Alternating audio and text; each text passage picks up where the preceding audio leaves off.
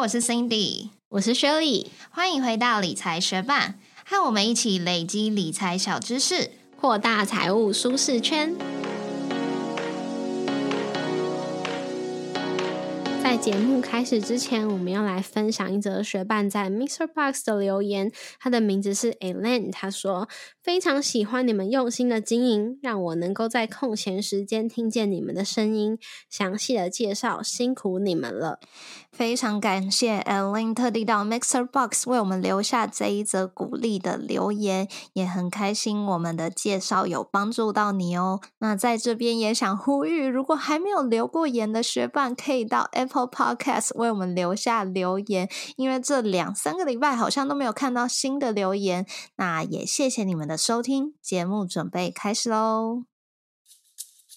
如果最近有在关心美股新闻的学伴，应该有看到现在正在缩表当中。那缩表到底是什么呢？缩表其实就是联准会要缩减联准会资产负债表的规模，也是联准会货币紧缩政策的手段之一。那缩表的具体内容就是，当购买的债券到期之后，联准会不会再另行投资，甚至联准会会直接抛售债券，目的就是要回收之前。前大量购债投入市场的这些资金，以免造成资产的泡沫化或是通膨飙升的风险。想要透过缩表来让货币政策回归正常，那这样子的操作也被称作是量化紧缩。那我们今天这一集的节目就是要更详细的介绍缩表到底是什么，以及联准会的资产负债表，还有其他联准会货币紧缩政策的手段哦。如果你对于这一些内容有兴趣，就继续听下去吧。不过，在进一步认识缩表之前，我们要先来详细的了解一下联准会的资产负债表。在一间普通公司的资产负债表中，负债会等于资产再加上股东权益。如果我们把美国想象成一间公司，而联准会的资产负债表中就会记录美国所拥有的资产和负债。不过，因为国家的资产负债表并没有股东权益，因此资产就相等于负债。如果联总会买入资产，就会释放美元到市场上，增加市场的流动性。相反的，如果联准会卖出资产，就等于是将市场上的美元收回来。降低市场的流动性。那我们就先来介绍联准会资产负债表中的负债有哪一些。其中一项负债是在外流通货币。你或许会好奇，为什么钱在联准会的资产负债表中却是一项负债呢？在过去美元跟黄金挂钩的时候。在过去，美元跟黄金挂钩的时候，如果联准会它要发行货币，它是必须要有大量的黄金贵金属储备的，因为在当时。大家心目中认定真正有价值的东西是黄金，所以如果要让平民老百姓相信政府发行的这些货币是有价值的，就要让这些货币跟黄金这些贵金属是有一个比例可以相互兑换的。那这样子，人民才会把政府发行的货币视作为可以交易的媒介。也就是说，当时如果拿着一百美元的纸钞，我是可以换回等值的黄金的哦。那美元货币其实就等。等于联准会发行的一个借条，如果拿出一美元的钞票，甚至钞票上面是有写着 Federal Reserve Note，也就是一个借条的意思。我们持有这美元货币，就等于我们对联准会是拥有债权的哦，相当于拿着借条可以去跟联准会要回等值的黄金。这就是为什么在外流通货币会是联准会的负债。那现在这个时代，虽然美元已经不再跟黄金有挂钩了，联总会的黄金储备也被公债啊、机构债所取代，但是我们还是相信，我们拿着的这些美元货币、这些法币的纸钞，联总会它是可以担保这个法币是值钱、有交易价值。那除了在外流通货币是属于联准会资产负债表中的负债之外，商业银行的准备金也是联准会资产负债表中的负债之一哦。那这个准备金就是联准会规定每个商业银行必须要预备好一定比例的存款，让银行可以去应付像是客户要提款啊，或是银行需要资金清算等支付需求。那银行扣除掉准备金之后，后剩下的资金才可以向外贷款释出。那除了在外流通货币，还有商业银行的准备金之外，美国财政部账户余额也是联准会资产负债表的负债之一哦。那这个余额其实就会因为人民的税收或者是各种政府的支出，造成余额的增加或减少。在了解完负债之后。我们就来了解一下联准会资产负债表中的资产有哪些吧。其实就是联准会会买进的东西，像是美国公债啊、机构债啊，还有不动产抵押贷款债券。不动产抵押贷款债券呢，又简称为 MBS。就是金融机构把各种不动产担保抵押贷款变成一组商品后，以证券的形式卖出，是一种金融资产证券化的商品。如果我们以二零二二年八月二十四号的数据来看，在联准会的资产中有六十四点四趴是属于美国公债，三十点七趴是属于不动产抵押贷款债券 MBS，还有零点零二趴是属于机构债。那我们现在来回顾一下联准会资产的成长史。在二零零八年金融海啸爆发之前，联准会的资产规模大约是落在零点八五兆到零点九兆美元之间。那自从二零零八年金融海啸爆发后，联准会在二零零九年到二零一四年之间执行了三轮的量化宽松，也就是 QE。在这个之后，联准会的资产规模就暴增为四倍，来到了四兆多美元。那也就是从这次的 Q E 开始，联总会的资产比例从原本大部分都是美国公债，转为购入了许多不动产抵押贷款债券 M B S。那大家应该还记得，在二零二零年新冠疫情爆发后，联总会又进行了无限 Q E。那如果还是以二零零八年金融海啸之前作为基准点的话，在二零二零年的 Q E 后，联总会的资产足足成长了八倍。联总会资产变化的分布图也有放在我们的部落格文字稿上，如果有兴趣的话，就可以点开文字稿来看看哦。那也因为新冠疫情之后，经历了两年量化宽松，这个资产负债表已经来到八点九六兆美元了。这整波扩表的操作，到了今年二零二二年三月才结束。所以联准会就在今年五月的时候宣布，从六月一号开始，联准会会进行缩表，减少持有的公债、机构债，还有不动产抵押贷款债券 （MBS）。公债缩表的幅度从六月开始。每个月会减少持有公债三百亿美元，从九月开始变成每个月减少持有六百亿美元的公债。那机构债还有不动产抵押贷款债券 （MBS） 会从今年的六月开始每个月减少持有一百七十五亿美元，从九月开始会变成每个月减少持有三百五十亿美元。所以按照联准会的这个缩表计划的话，二零二二年六月开。始，联准会的资产负债表每个月应该要减少四百七十五亿美元。从九月开始，联准会的资产负债表应该要每个月减少九百五十亿美元，也就是联准会预计每年要缩表将近一点一四兆美元。那联准会的主席鲍尔他也在今年七月表示。整个缩表的流程应该会持续两年半的时间，也就是预计会持续到二零二四年底或是二零二五年初哦。那究竟缩表是怎么进行的呢？其实前面就有讲到两种联准会常见的缩表方式哦。第一就是当债券到期的时候不再购买新债，也就是代表。联准会可以拿回债券的本金，市场上的资金就会回流至联准会。通常如果没有再进行缩表的话，联准会会将收回的本金再投资购买新的债券，让这笔钱可以重新回流到市场上。但是当联准会在进行缩表的时候，就不会购入新债，那么市场上的资金就会渐渐的回流，联准会的资产负债表也会逐渐缩小。那第二种比较积极的缩表方式，就是卖出还没有到期的债券。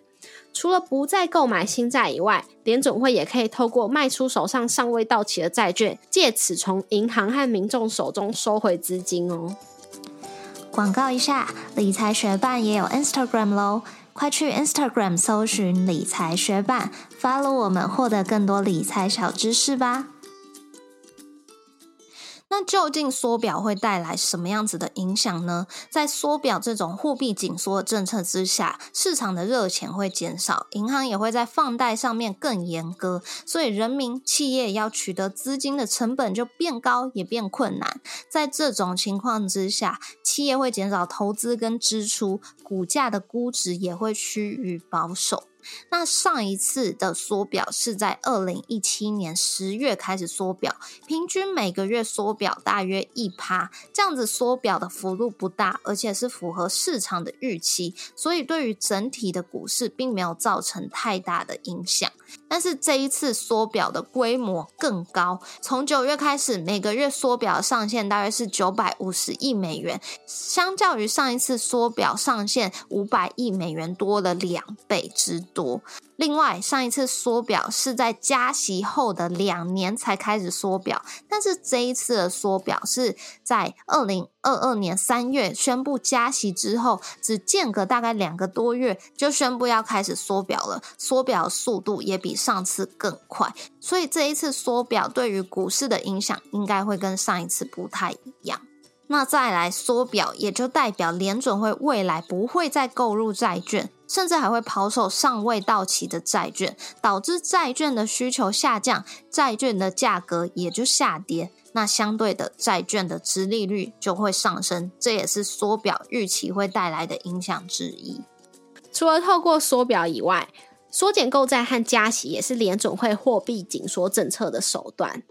那缩减购债是什么呢？就是联准会减少购买债券的规模。其实随着景气的复苏，联准会会开始踩刹车，把量化宽松放出去的资金规模开始缩小，让钞票越印越少。缩减购债呢，并不是一次性的就要收回市场上的资金哦，而是慢慢减少放出去市场的资金规模。慢慢减少量化宽松的力度，直到量化宽松的政策结束。那虽然呢，在联准会宣布缩减购债后，还是会继续的买入债券，市场的流动性也还是会因此增加，联准会的资产负债表也还是会继续扩大。但是因为购买的规模逐步减少，市场流动性增加的幅度也会慢慢缩小。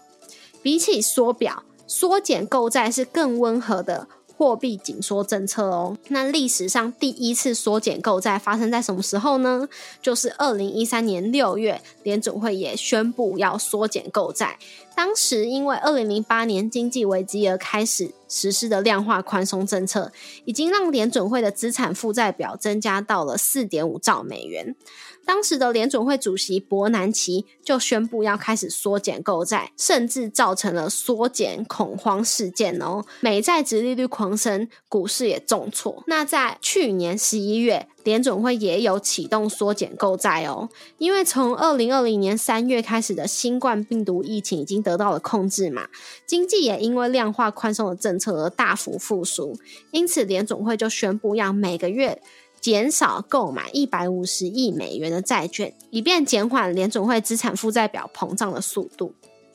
除了缩减购债之外，升息也是联准会货币紧缩的手段之一。升息就是指调升美国联邦基金目标利率。那进行缩表这种货币紧缩政策的时候，联准会通常会双管齐下，同时间进行升息。不过，缩表跟升息不是一定会同时发生的，因为我们刚刚也有讲到，上一次进行缩表的时候，已经是展开升息循环的两年之后才进行缩表。那当联准会决定要升息的时候，银行也会将利率提高，民众或者是企业要贷款利息。就会变高，就导致人民不会倾向贷款来做更经济的投资，这样就可以避免市场的资金过热。升息跟缩表都是为了抑制通膨，避免市场上的热钱太多。如果观察美国联邦基金利率的历年走势，就可以看到，从二零零八年金融海啸以来，一路的降息，长时间都是维持一个低利率的环境，直到二零一五年再次的启动升息循环。不过，又因为二零二零年的新冠疫情再次的降息。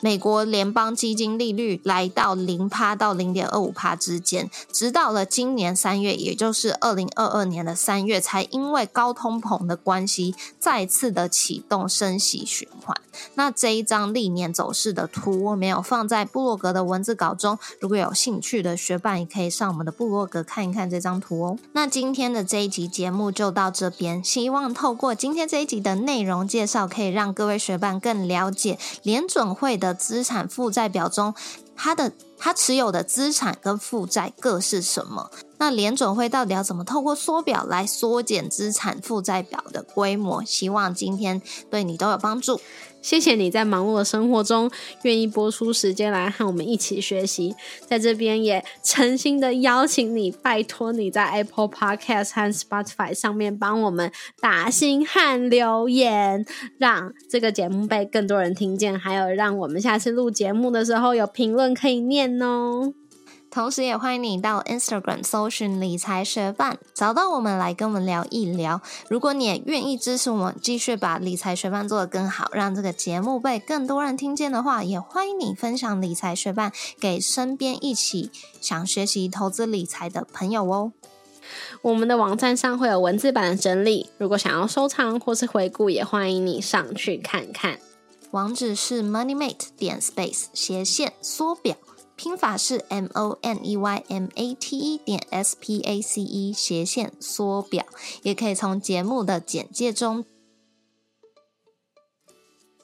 我们下次见，拜。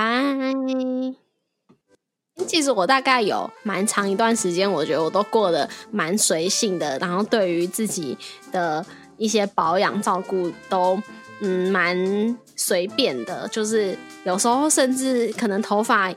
我就已经有讲过，我可能一年两年才剪一次头，所以对于有些人来说，可能也是看起来邋邋遢遢的吧。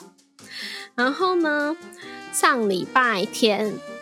要出门的时候。我就突然觉得哇，我的头发怎么看起来那么塌？因为我在家里都是就是可能绑一个马尾啊，或者是夹起来，然后压久了就觉得头发看起来好塌哦，就觉得有点难看。然后我回到家之后，我就开始查怎么样让就是头发蓬蓬的，就不会说头顶像戴过安全帽一样那样子塌下来。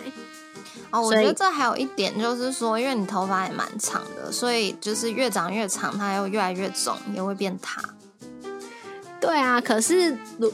我有查几个方法，然后确实是那些我都没有好好的做到。例如说，嗯，我有的时候头发就随便吹一吹，那他就说，如果想要它看起来蓬一点的话，你吹的时候就是要逆逆着它平常的那个方向吹嘛，让它。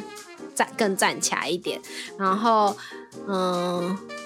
怎么突然都忘记其他啦？反正这是一个我自己现在会做的，就是会逆着那个方向吹，然后在家里，在家里的时候呢，你知道为什么你都忘记其他吗？因为其他你都没有做。有，我现在要讲我做什么了。第一就是逆着那个方向吹，第二就是在家里的时候不会像之前一样，就是绑一个那种欧巴上头就这样。我会就是让上面的头发有点蓬蓬的，或者是我让它有点呈现一个小冲天炮的样子，然后我再夹把其他头发夹起来，就不会让上面一直就是承受着下面一整坨头发所有的重量。嗯哼，然后。然后一下子把它，因为我之前可能都是很固定的，是有点中分或者是中分偏左这样子。但是我现在就是因为在吹的时候就已经是让它方向，哎，我讲的太激动，打到自己的麦克风，就是在吹的时候就已经让它方向已经有逆了嘛，所以现在也如果要换边的话也比较换得了，所以就是一下换换左边，一下换右边，不要让它固定都往一个方向尽情的塌下去。然后呢，因为开始弄这个头发，所以我就变得，嗯，一天照镜子的次数就变多了。然后我就，然后在查那些头发资料的时候，也会一直看到，因为通常都是一些，就是可能，嗯，美妆的网站在分享这些资讯，所以也会开始开始意识到说，哦，我好像要更在意我其他方面的保养。所以我本来就是，其实我。过去一年、两年、三年 常常都是就是脸就是洗干净就好，我不一定会保湿，就是有时候想到会比较闲的时候才会保湿。可是我最近就觉得说，哦，我要好好来把我那些保养品用完，要不然的话，他们其实也都要过期了。然后除了脸保养之后，我想说，哦，那我身体也要，反正我就突然开始决定，这几天我就开始决定，我要走回一个精致女孩的路线。因为在我变得这么邋遢以前，我以前有一段时间，我觉得也算是蛮精致的，至少我那时候就是乳液都有涂全身，而且背也有涂，就是手会用那种很像在拉筋的姿势弄到用手背，然后那样把背也都涂。但是我中间已经懒了很长的时间了，所以我，但是我这几天就决定我要回归这个精致女孩路线，也是蛮有趣的啊。所以就一，但是就一直在看一些可能其他人的 YouTube 分享啊，或者是看文章，就购物清单上面的东西突然变得好多。你要买什么？还有就是我在，嗯，有几个放在清单上面，然后我想说，有些东西是我已经有的，例如说。嗯，一些点的如意，我想说我可以先把现在用完，然后周年庆快到了的时候再去买一些别人的推荐清单。如果你有兴趣的话，我到时候再分享给你。但我也还没买。哦，说到这个，就是我之前有在我家附近的一个，反正就是广场，然后买了一个梳子。然后我每次买梳子的时候，也不是每次，其实我真的很少购物，所以我买那个梳子的时候，就是因为我真的很想要一个大梳子，然后我可以梳头，顺便按摩我的头皮这样子，所以我就在那个广场，我有先试用那个梳子，我就觉得哎不错用，然后我就把它买回家了。然后买回家之后，我妈回家之后就看到我那个梳子，她就拿来梳个几下，发现好用之后，她就给我带走了，因为我现在没有跟她住在一起嘛，所以她就给她带回她家。了，我觉得又没有梳子了，所以我最近也是很想要再找一个大梳子，就是买来用。可是我就觉得说梳子这种东西好像就是还蛮需要试用的，因为如果我想透过它按摩的话，它就不能是那种比较尖或者是太细的头，这样子你按久了头皮就会很痛。因为我妈也有买过一个梳子，它就是。其实跟那种大木梳也长得蛮像，只不过它梳子的那个头，它是比较细的那种，我也不知道怎么说那个材质，反正它就是它每一根都是比较细的，所以你梳久，大概梳个两分钟就会头很痛，所以我就很犹豫，我就想说，哎，如果那个广场现在又没卖那个梳子，我到底要去哪里买这个梳子？到底还有哪里可以让我用这个梳子可以试用？我也是觉得，那你就先回去找看看啊。但是我印象中，我上次经过那里已经没有了，所以我现在就是被这件事所困扰着。嗯，对啊。然后我也是有搜寻一下别人就是有推荐的梳子品牌，但是我就是看了一下，觉得说，嗯，那个头好像有点太细，或者是说。嗯，那个价钱怎么贵？就是我那时候在广场买的时候，好像很便宜，好像才一百九一个梳子吧。所以我就是想要以这个目标前进，又找到一个好用的大梳子。如果我就是最近再找不到的话，我就考虑去我妈家把我的梳子拿回来，抢回来。对啊，哎，对我从邋遢女孩。回归到今日女孩，还有一个重大的改变，就是我之前不是说我大概两三天才洗一次头，然后有的时候虽然我老公会很希望我可以每天洗头，可是我就是很累，我就说你闻看看嘛，你闻看看嘛，就是是不是不用洗之类的。但是我现在就每天洗哦，而且呢还是洗。嗯，有时候洗两次，有时候洗一点五次吧。因为之前我都是挤一坨，然后就想要整个头都洗。但是现在我知道，我不一定要洗两次，但是我要挤两次，好像数来宝。就 是我懂你的意思，就是你按那个洗发精要按两遍的，对。嗯，不不只是按两遍，就是我要先挤一次，然后是从前面搓。